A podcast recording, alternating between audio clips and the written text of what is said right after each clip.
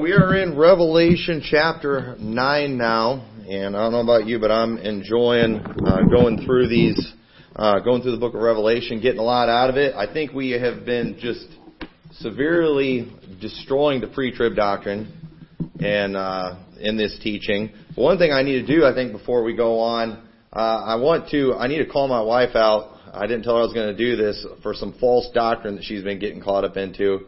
She is into this thing, it's called a post-tribulation delivery when it comes to having babies. Alright? And she believes that before she actually has her baby, that there, she's going to go through a time of tribulation where she's going to like have contractions and labor pains and she's going to have to go through all this agony and all this pain before having a baby. And that's just a false doctrine because, you know, the Bible says Children are a heritage of the Lord, and the fruit of the womb is His reward.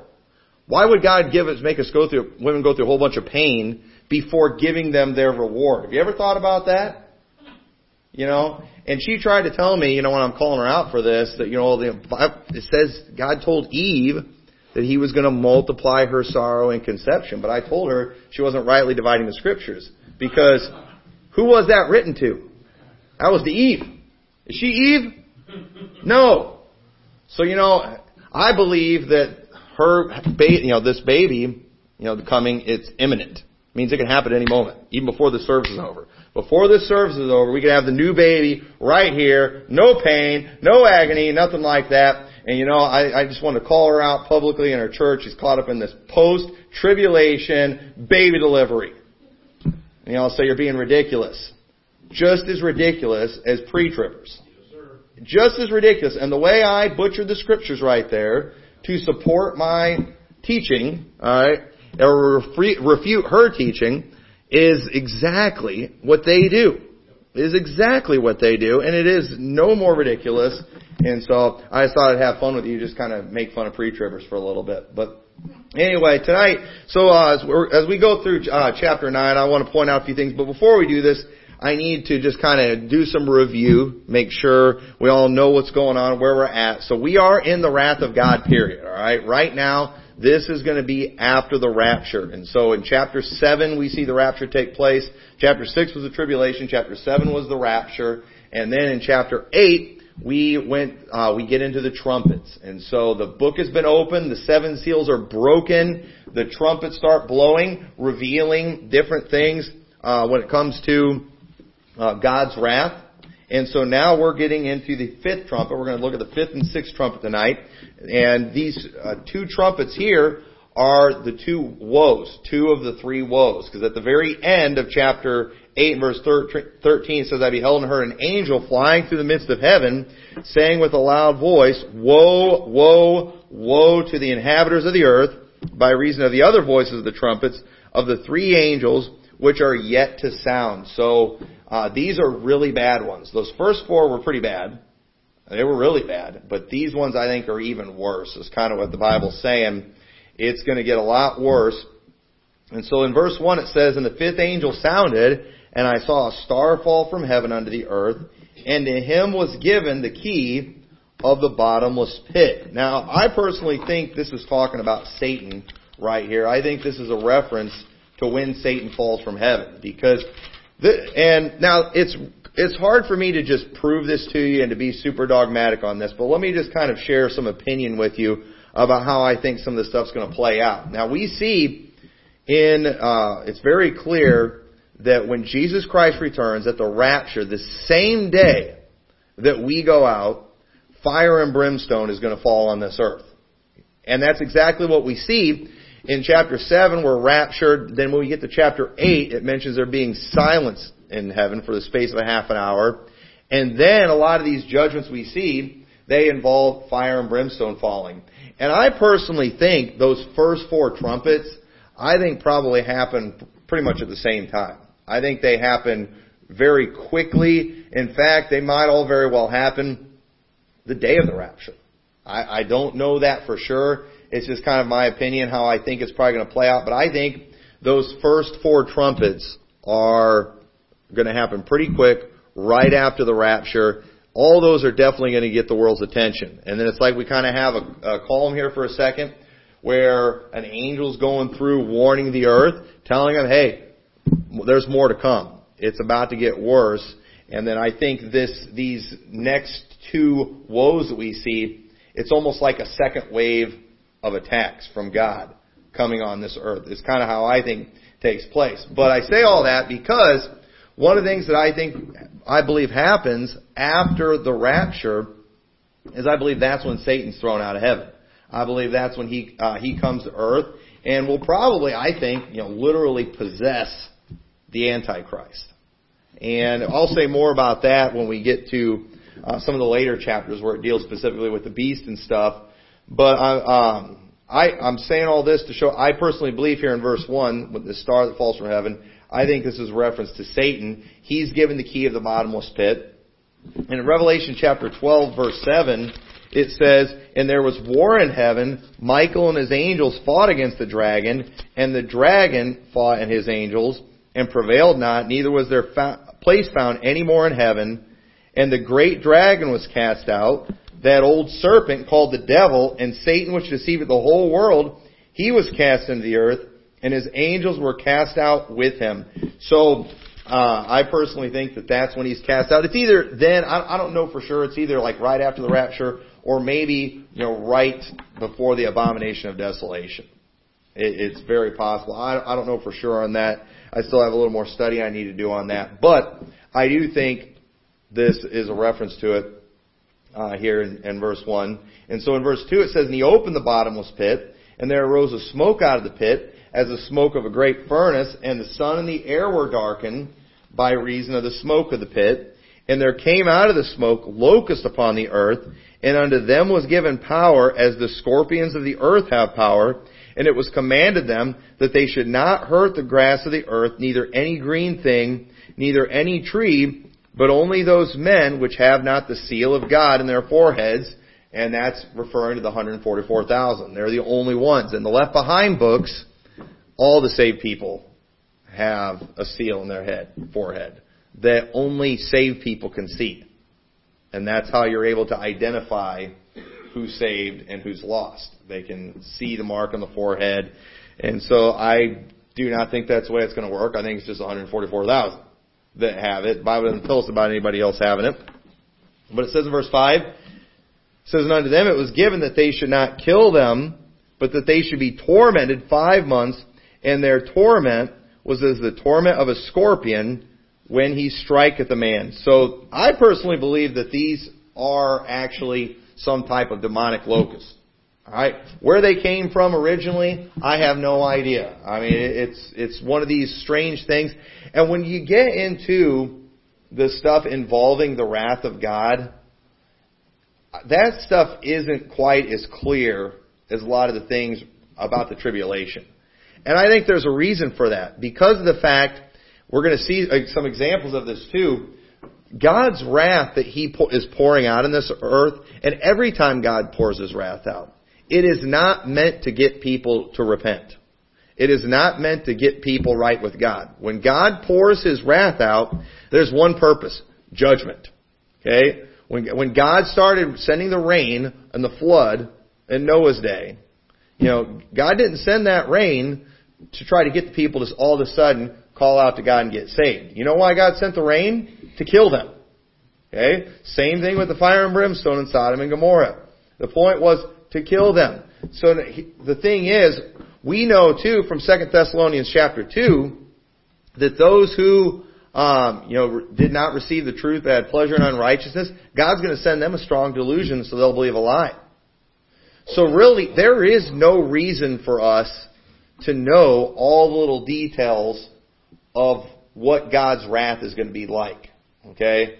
And so some of these things that are not as cut and dry, might not be real clear, and at the end of the day, it doesn't really matter that much. You know, we can fight about some of this stuff if we want. We can have, you know, uh, we can kind of give our opinions. A lot of people, they talk about the locusts, they'll try to say, oh, they're not really locusts, they're actually helicopters. I've heard people say that before.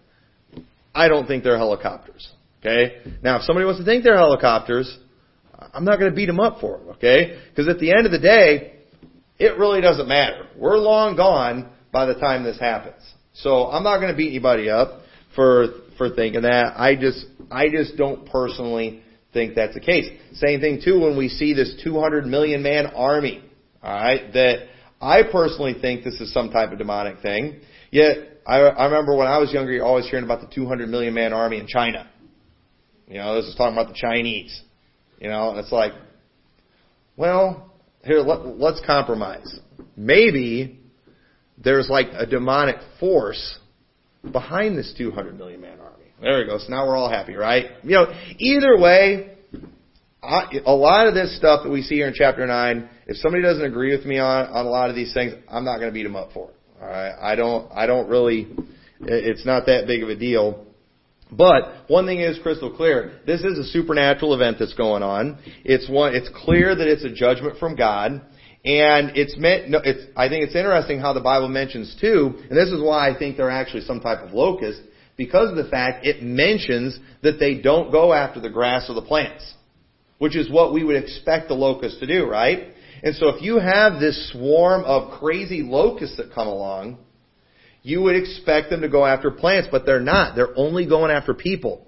And they're not killing people, they're only tormenting people. And I believe that is something that is clearly a sign to people showing the wrath of God is on them. It kind of reminds me of what we see in 1 Kings chapter 13. You don't need to turn there, but remember the story of that young prophet that went and he was supposed to go in, give the message, and then get out.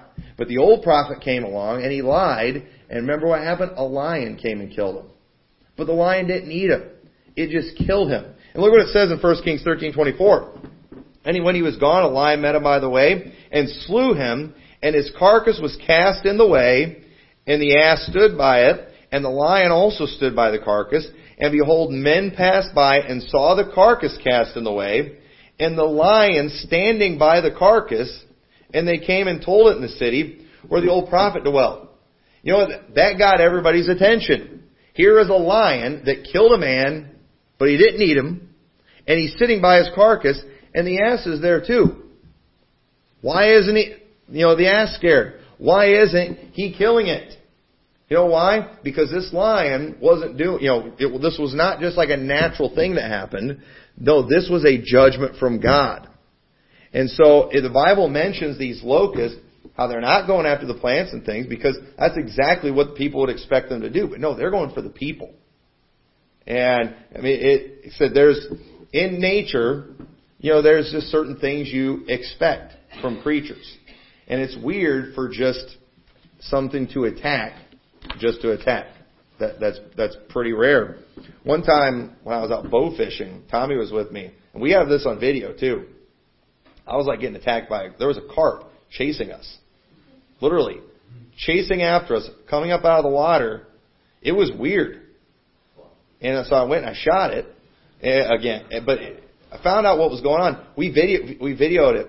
I had shot before at this one, and I like knocked a chunk of its head off.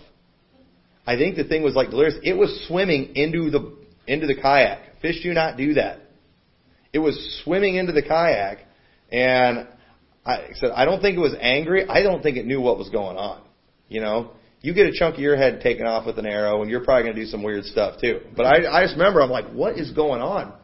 You know, this thing is attacking our boat, and I think, I think it was either really angry because I shot a chunk of his head off, or it didn't know what was going on. It was really weird. And the thing is, it was way downstream of where I had shot it, too. That was one of the weirdest things. But you, you know, so you know, you know, how did you know something was wrong? Because Fish just don't attack you like that. Carp do not attack you. Okay? They, they swim away. And you know, locusts, they don't just go around attacking people. They go and they eat up plants. But these ones are attacking people. Why? Because this is a judgment from God that is coming. And so, um, you know, it's, it's, un, it's unusual for a creature to just want to torment someone. I can't think of anything in the animal kingdom. I mean, there's some mean stuff in the animal kingdom, but I, I don't think there's too many things that just try to torment.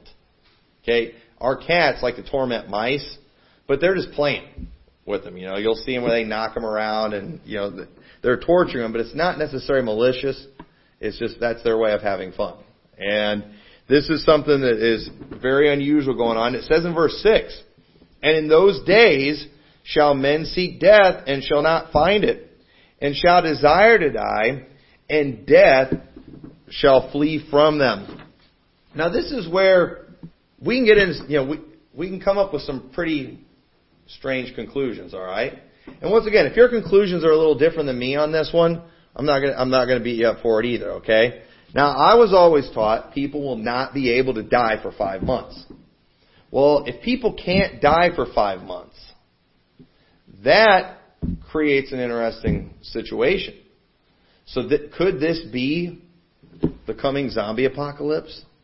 I mean, because isn't that what a zombie is? It's something that should be dead, but they just keep going, right? You know, they're just they just keep going, and you know, but it's like God stops death, and you know, and everybody's seen the movies. That you know, there was I forgot there was this old black and white movie they did one years ago where the guy captured death in a tree, and yeah, he got he got him captured in there, and you know, and then he found out nobody in the world was dying, but then there was all these people suffering, and then his grandson got hurt, and his grandson was suffering, and he couldn't die, so he finally released death, you know, and that would be, and there's you know movies have done this. There's been a lot of examples of that. You know, it would be horrible if a person wasn't able to die. So, you know, is this something God's doing? You know, and the devil's getting everybody all ready with uh, zombie apocalypse movies. So during this time when it comes, when there's all these people that should be dead walking around, everybody's going to think they're zombies. And what's everybody going to do if you think they're zombies? They're going to get a shotgun and try to blow your head off, right? Well, and then people are going to be crawling around without heads. You know, what a horrible torture, right? Is that what we think the Bible's teaching?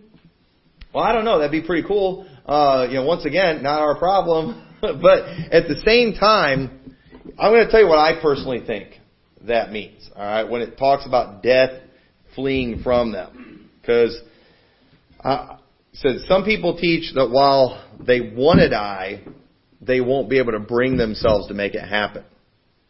Now, I actually think that's a little more credible because of the fact too. Why are people going to want to die?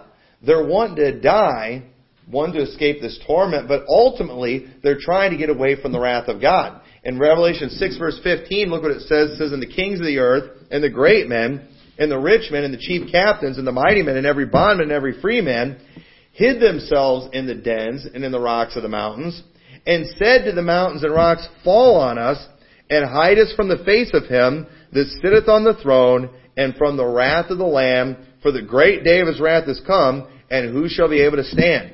Now why are they saying this? Because Jesus Christ is returning in the clouds and the world's in trouble. They do not want to face His wrath. So what are they doing? They're, they're asking for the rocks to fall on them. They would rather die than face God's wrath. But God is bringing this wrath on them as a punishment. And so do you think God's going to let them escape it with death? No, He's not. God wants them to deal with this wrath. God wants that. This is something God wants. Okay? Do we think God's going to let people die in hell?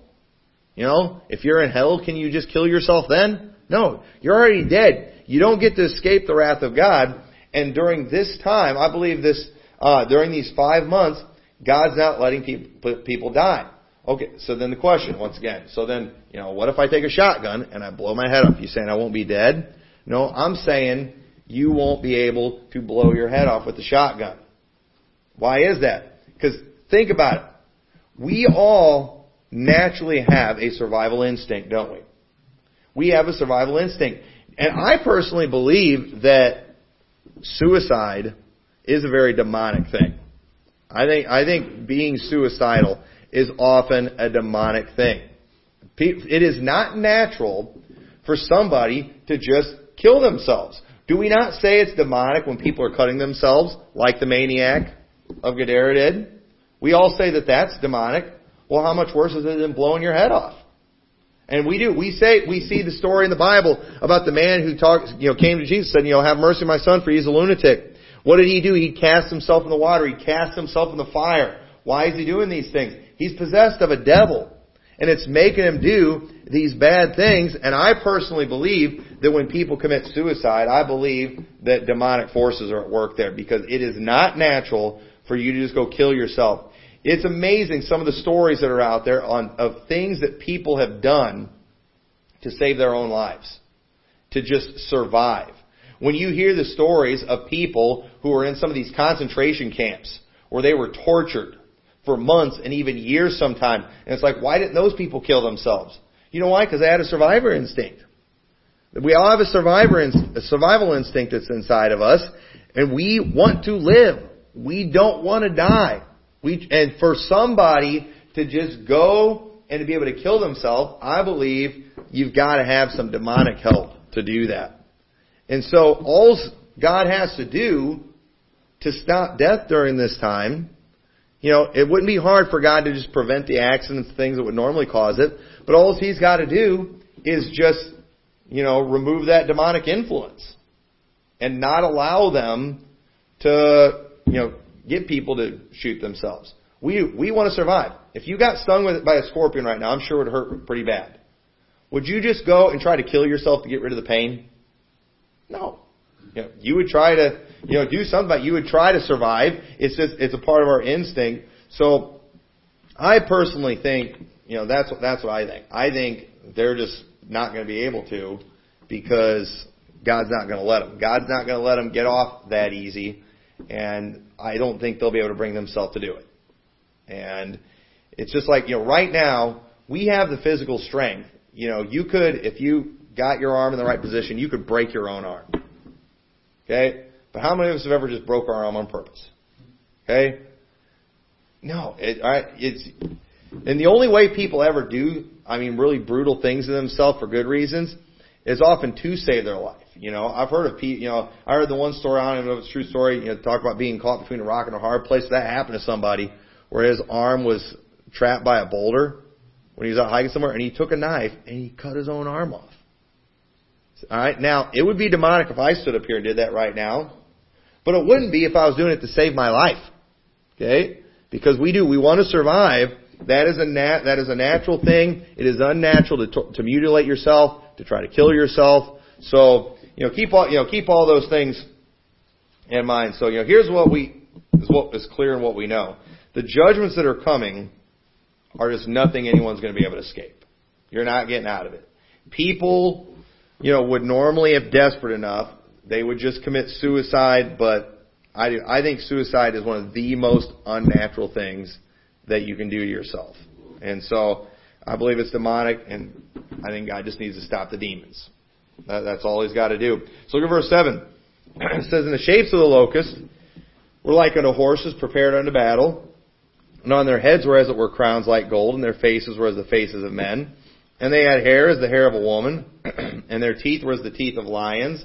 And they had breastplates that were breastplates of iron. And the sound of their wings was as the sound of chariots of many horses running to battle.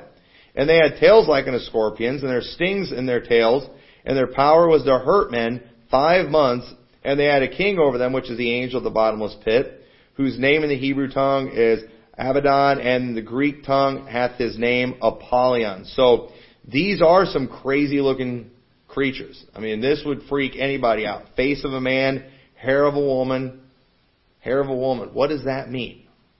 What does that mean, hair of a woman? Alright, let's just throw that in there. Long hair, alright? Long hair, face of a man, hair of a woman. The Bible is not gender neutral, alright? And there is a difference between man's hair and women's hair, obviously. And so, I mean, they're actually wearing armor. That's not something that you see. And once again, you know, I, I, I do believe these are little creatures.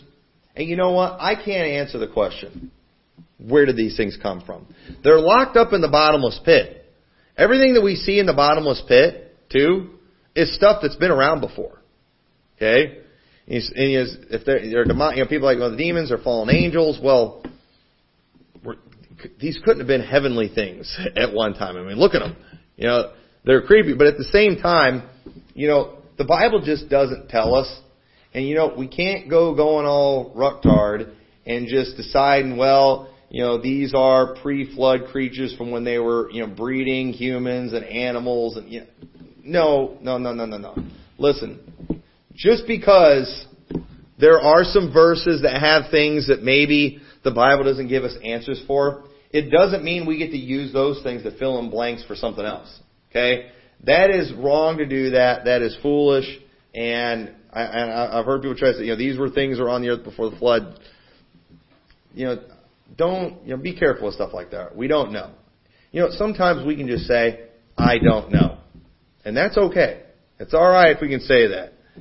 And if you want to find out, you know, just find out when you get to heaven or just don't get saved and see if these things know how to talk when they're tormenting you.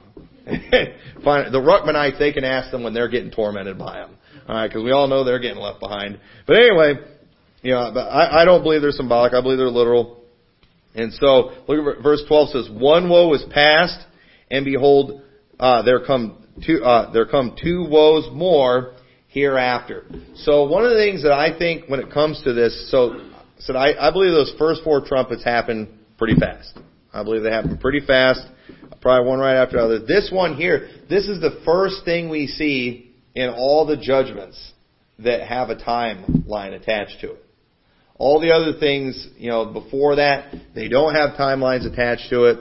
We don't see anything like that in Revelation 6. There's no timelines attached to any of that. This is the first thing we see, and we see five months that are mentioned. And I won't get so much into it today. I probably will when we get into some of the later chapters. But it is real easy to fit these seven trumpets in the th- uh, you know in a three and a half year period. It's real easy to do that.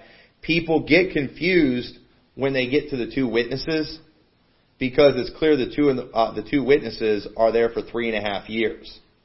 But at the same time, those two witnesses are not one of the woes. Okay? While we see a progression of events here, before we get to uh, you know the end of chapter 11, the two witnesses are mentioned, but it doesn't mean they couldn't have already been doing their thing. You know when a lot of this stuff was going on, and I'll show you uh, I'll show you some examples of that when we get to that. Right now, the Bible or John is showing us the seven trumpets. Okay, he's showing us the seven trumpets. That's it. Later, he shows us the two witnesses. Okay? And so just because we see the two witnesses after this event here in Revelation 9, it doesn't mean the two witnesses are not on earth during this time. And I'll show more evidence to prove that when we get, when we get to that chapter. But people get confused because they'll, we finally start getting a timeline. We've got one here where there's five months. We've got another example later where there's a year, a month, and a day, I think it is. And then after that, you've got something for three and a half years. And it's like, that doesn't all fit. Uh, you know, it doesn't all fit. Well, it's because you're putting the two witnesses in the wrong place. You're assuming they start after these events. The Bible does not teach that. It does not indicate that in any way, shape, or form. In fact, it's, I, I believe the Bible makes it very clear when they do start. So, we'll cover that when we get to when we get to the two witnesses. But I just I say all this to show you that these woes they easily fit in our timeline. There's there's no doubt about that. So uh, the four trumpets mentioned in chapter eight, they probably all happen at once. These probably start almost immediately after. You know they don't have to, but I, I think they probably do. And so I, I think the four trumpets too. If you go back and you read the stories there, I think they're probably just more detailed information on the fire and brimstone that falls from heaven the same day we're taken out of the earth. I think it's just, you know, going into greater detail on that. So there's no reason that the three woes couldn't begin, I mean, literally the very next day. It, it very, very well could. I don't know that it does. It doesn't have to, but either way it could. So in verse 13 of chapter 9, we get to the sixth trumpet or the second woe. And verse, eh, because I personally think the third woe too, I'm getting ahead of myself in some of these things. I think the third woe is Armageddon. I, I think that's pretty easy to prove. I think that's the third woe, is Armageddon. But in verse 13 it says, And the sixth angel sounded, and I heard a voice from the four horns of the golden altar, which is before God, saying to the sixth angel which had the trumpet, Loose the four angels which are bound in the great river Euphrates. And the four angels were loosed, which were prepared for an hour and a day and a month and a year for to slay the third part of men. And the number of the army of the horsemen were two hundred thousand thousand, and I heard the number of them. So that's two hundred or uh, two hundred million. And I and thus I saw the horses in the vision, and them that sat on them, having breastplates of fire, of jacinth and brimstone, and the heads of the horses were as the heads of lions, and out of their mouths issued fire and smoke and brimstone. By these three was the third part of men killed by the fire, and by the smoke, and by the brimstone, which issued out of their mouths. For their power is in their mouth and in their tails, for their tails were like unto serpents, and had heads, and with them they do hurt. So, you know, more creepy creatures that, once again, are they literal or are they symbolic? Many people who take the locust as being real, they often make this symbolic. I think because of the whole China thing. Now I don't know. I haven't I haven't got through it yet. I've been reading. I, I just started reading this week, the late great Planet Earth, and oh my goodness, that book is answering so many questions that I had and confirming a lot of assumptions I had, but just a lot of the foolishness that had just been being regurgitated without the backing of any scripture for years. I thought came from that book, and sure enough, it did. It did, and it is ridiculous. And uh, the next chapter I'm going to be uh, getting into, it's um, Gog and Magog, is Russia. And man, oh man, so I, I'm I'm enjoying this book so far, and I, I, I might I might preach a whole sermon just on just on that book because it did it greatly influenced a generation, and the generation we're fighting on this stuff that's just digging in their heels is the generation that read that junk. Yes. It is they are it, that stuff that they read in that book. That stuff just got repeated in conference and camp meeting after camp meeting and it just got cemented in the minds of people, and they, it's it's not going anywhere. It's not getting out. It isn't. But you know what? I at least want to expose this book and the teachings that are in there for this next generation that's just heard this stuff regurgitated from that previous generation, so they know where they got it from, because they didn't get it from the Bible. And so the first few chapters were pretty normal, just talking about how credible the Bible is on prophecy. But then when he gets to Israel, and that, that whole thing, 1948 being the budding of the fig tree, that's where that came from. Because I've, even when I was pre-trib, I thought that teaching was stupid. I, I did. I always, I got in trouble all the time for arguing with people about 1948 being the budding of the fig tree. It didn't make any sense. I always knew that was stupid. And that's, it's in that book. And it's like, that's where they got. I knew they didn't get it from the Bible, but they they got it from that book. But I don't know. I got sidetracked on that. But I I don't know. I'm wondering if that's where the whole 200 million man army China thing came from. I don't know. I haven't got there yet. I'm. It's one of those things. I, there's been a lot of things I've been expecting to find in this book, and I have found. I've been expecting to find that in the book too, but I don't know. We'll we'll see what hap- We'll see what happens. But uh, anyway, so uh, you know, it is said once again, I don't think it's 200 million man army. Could something happen with that in the you know during this time? It is. It's very possible. It could be this is a demonic force behind it. I've preached whole messages on this too, showing the princes that we see in the Bible, how different areas have different princes. And these princes, they work in different geographic locations quite often. And I believe that's one of the reasons too we see so many similarities, for example, in the Gog and Magog battle.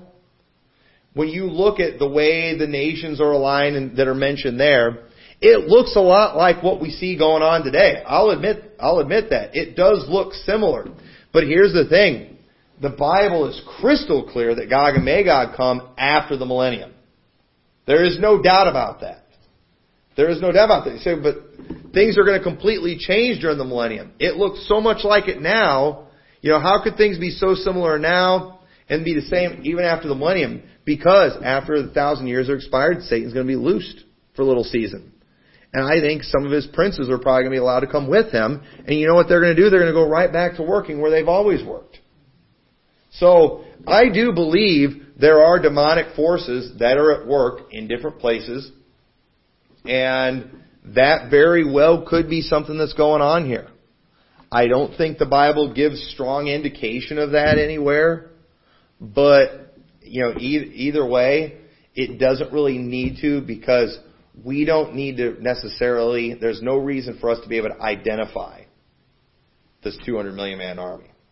These people are there, or these things are a part of God's wrath. They are going to kill one third of the population. That's what they're there for. This is part of God's wrath. So there's no reason for us as believers to know for sure what this is. So that's why I'm not, you know, I don't, I don't beat people up over this stuff. I will beat people up if they got the China thing out of the late Great Planet Earth. Because I'm just sick of people regurgitating stuff just because they read it in a book that was popular. And so I, I will beat those people up. But anyway, so verse 20 says, And the rest of the, them, which were not killed by these plagues, yet repented not of the works of their hands, that they should not worship devils and idols of gold and silver and brass and stone and of wood, which neither can see, nor hear, nor walk, neither repented they of their murders, nor of their sorceries, nor of their fornication, nor of their thefts. Okay? I think it's interesting that this is mentioned because you would think after these locusts that come along, tormenting people for five months, you'd think people get right with God, wouldn't you? You would think that after you have this 200 million man army, whether demonic or Chinese, that kills one third of the earth, you would think people would say, you know what? It's time to get right with God. But guess what? It doesn't. You know why? Because God's wrath is not meant to get people right with God. You know what God uses to get people right with Him? He uses the gospel, is what He uses. He uses the gospel. We preach the gospel, and people are supposed to believe it. These are people who have rejected the gospel. So you know what? They're, you, they don't use these things to repent. And now people think that, and it makes sense that they would, but that is not how God works. Just like the rich man, he told Abraham, if you'll send Lazarus back, my brothers will believe. They'll believe even if one rose from the dead. Sam Gipp teaches the 40 day zombie apocalypse that he preaches. The dead in Christ are going to rise first, 40 days before the rapture, and they're going to go preaching. And he said this. I was there. I heard it right out of his mouth. You know, he's, he's preaching this and he's talking about how he, he, um, he said, now I know what you're thinking, because he said, he was talking about how effective that would be. Imagine one of your dead family members came to you and said, hey, repent. You know, the coming of Christ is at hand. That would get your attention, wouldn't it? And I'm sitting there the whole time and I'm, first off, I'm like in shock at the stupidity I'm hearing. But the whole time I'm thinking, if they won't believe most of the prophets, they're not going to believe the one rose from the dead. I'm like, I'm, I'm sitting back there. I, I, I'm, one of the guys that's sitting next to me, I just looked at him. I said, they won't believe Moses and the prophets. They won't believe the one rose from the dead. And I know he, Sam Gipp didn't hear me say that to him. But like, I know what you're thinking. You know, they have Moses and the prophets. They won't believe the one rose from the dead. But don't you think some probably will? That's exactly what he said. And I'm thinking, no, the Bible said they won't. Alright? Now yes, we would think that they would. But the Bible says they won't. So guess what? They won't. End of story. No two ways about it. And there, God does not use that. Oh, you know, the Jews require a sign. I heard Sluter say that again this week. He said the Jews require a sign. I try to get the word out on these things to help these nut jobs on this stuff. The Jews require a sign. They still use that. They never read the rest of the passage, but the Greeks seek after wisdom. You know, they now, you know, they'll talk about the simplicity of the gospel, how we need to keep the gospel simple. But wait a minute. We're Greeks. We require wisdom. They never say that for us. But then they'll say the Jews require the sign. They don't read that, the context of that. The Jews require a sign. The, the Greeks seek after wisdom. But we preach Christ crucified. And it's what saves both of them. And it's still saying that God's got to do this because the Jews require a sign. I'm, you know, the, just, it's idiotic. And these people, they never learn their lessons. They never take correction. Nothing ever, nothing ever fixes them. And you know what? God gave the only sign He was going to give them, and that was the sign of Jonas, where he was three days and three nights in the heart of the earth. And did the Jews accept that sign? No, they did not. They still did not believe him. And they still do not believe him today. And none of these things that go on are going to be signs that are going to get the Jews to believe. If they won't believe the gospel now, they're done for. They're toast. They're, after the rapture comes, if they had an opportunity, they are toast. And if they have read the Old Testament, they had an opportunity. And they are toast. End of, end of story. No two ways about it. It's just, it's absolutely ridiculous. These people that they don't repent of these things. And so we need to understand, once again, judgments are not meant to cause people to repent. Or God's wrath is not meant to cause people to repent. So some are to punish. And that's why in 2 Thessalonians 2.10 it says, And with all deceivableness of unrighteousness and then that perish, because they receive not the love of the truth, that they might be saved. And for this cause, God shall send them strong delusion that they should believe a lie, that they all might be damned, who believe not the truth, but had pleasure in unrighteousness. So, right there, the Bible's very clear. They're going to be damned. Why? They received the truth, but you know what? They rejected it. And so even something like the rapture is not going to get anybody saved. It's not going to get anybody saved. And it's funny too, all these people that want to be down on the reprobate doctrine, they'll all quote this. You know, you hear preachers, you better get saved tonight. Rapture come before the service is over. And you'll, and, you know, if the rapture comes, you're not going to be able to get saved. God's going to send you a strong delusion. Basically tell them you'll be reprobate. And you will not be able to get saved. But, cause, but why does God need to send this strong delusion? Okay? God is sending them this strong delusion because I don't care what dispensation you're in, for whosoever shall call upon the name of the Lord shall be saved. Y'all get that? I don't care. Listen, alright, now hear me out on what I'm about to say right here. Alright, if a homo called on the Lord, they would be saved. If Bruce Jenner would believe in the Lord Jesus Christ and call on Him, he would be saved. Y'all get that? He would. Listen, for whosoever shall call upon the name of the Lord shall be saved. So, do you think Bruce Jenner's got a chance? Nope. Because God's given him over to a reprobate mind.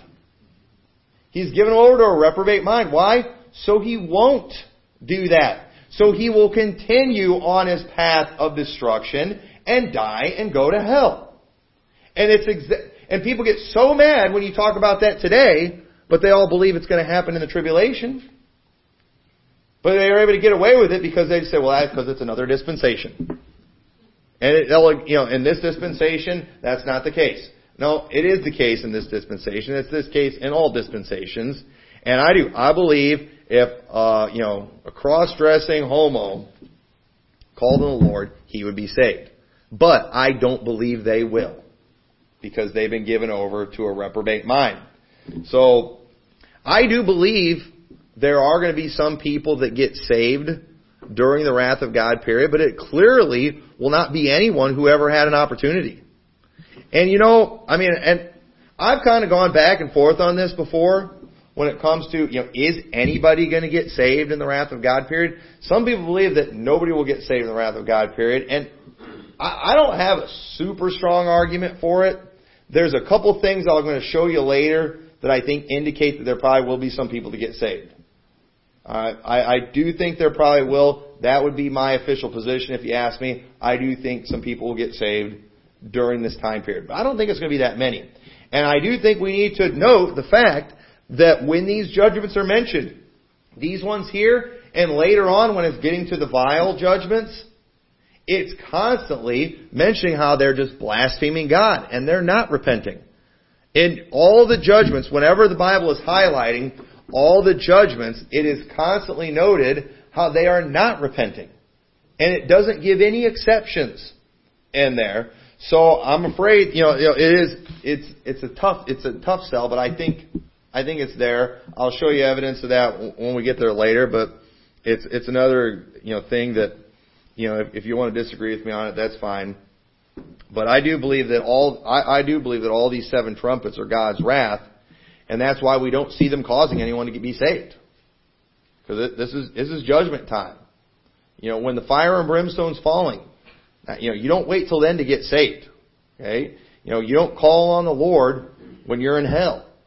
Then it's too late. And I believe it is. It's too late for these people. Those who believe, we are not appointed to wrath, but God, God does not use His wrath to get people saved. It comes after rejection.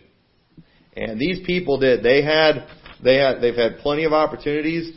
I believe that, I believe during the tribulation, the Bible talks about, you know, they do, do know the Lord will be strong and do exploits. I believe there will be a revival that takes place during that time. I do believe there's going to be a lot of preaching that's going on. And you know what? Right now, I mean, there's preaching going on all over this world. We've got churches all over this world. Yes, they're becoming fewer and farther between. But you know what else we have? We have the internet too that's getting preaching out all over the world. And it's, it's having an impact. And there, thank God for pastors that, I mean, are making huge impacts in other parts of the world through the internet. Listen, there's, there, you know, we're going to be having the Soul Winning Mega Marathon here in a few months. And there, there are going to be people on every continent, all over this world, out soul winning because of, you know, what's going on on the internet. I mean, it's amazing. You know, in, over in England, where the churches over there are just garbage. I mean, they've got like 50 or 60 people that have gotten together and done soul winning marathons out there. You know, and a lot of that is due to, you know, guys like Pastor Anderson and his online influence. I mean, it's incredible just what he has done through online and just getting that message out there.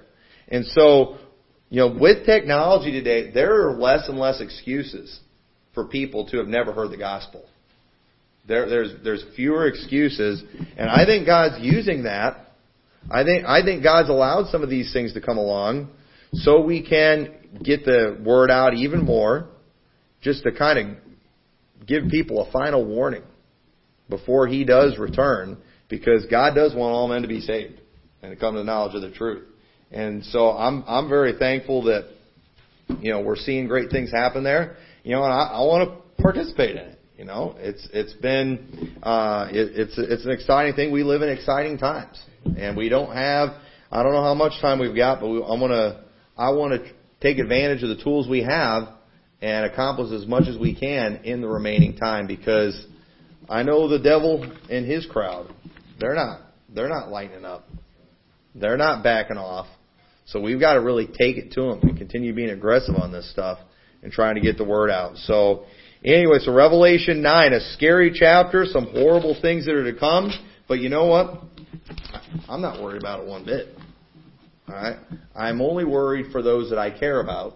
And so that's why I want to get the gospel to them and try to get these people saved. So I hope this will help you tonight. Let's go ahead and and pray, dear Lord, we thank you so much for your goodness to us. We thank you, Lord, for that we're not appointed to wrath, Lord. We thank you for uh, sending Jesus to take our punishment on the cross, and Lord, we thank you for saving us. We pray you'll help us to use these things as we look at your wrath that's to come as a motivation for us to uh, get the word out and try to get more people saved before this day comes. In your name we pray.